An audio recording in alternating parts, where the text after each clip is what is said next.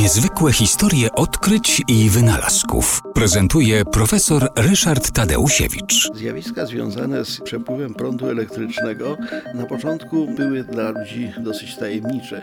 Tego prądu nie można było bezpośrednio obserwować, bez tego nie wiedziano, jakie są jego przyczyny, nie wiedziano, jakie są skutki, nie wiedziano, e, od czego zależy to, jak prąd przepływa.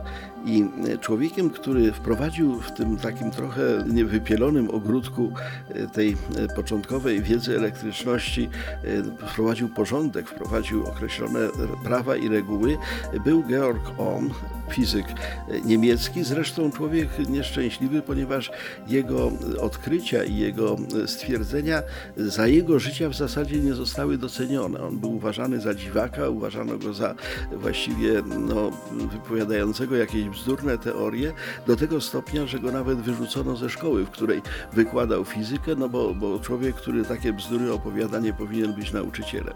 Ale y, to właśnie Georg Ohm miał rację i w 1827 roku powiązał przyczyny ze skutkami.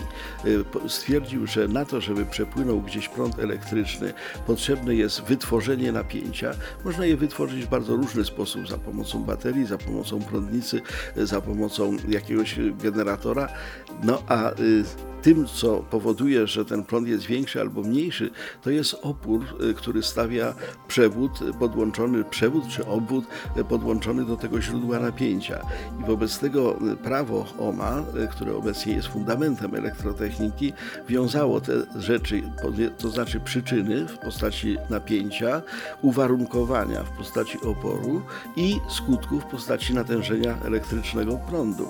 A sam Georg Ohm, który jak mówię przez współczesnych sobie sobie był niedoceniony, a nawet w pewnym sensie prześladowany za to, że e, zajmował się tak dziwnymi rzeczami, jest w tej chwili uwieczniony, dlatego że opór elektryczny mierzymy właśnie w ohmach.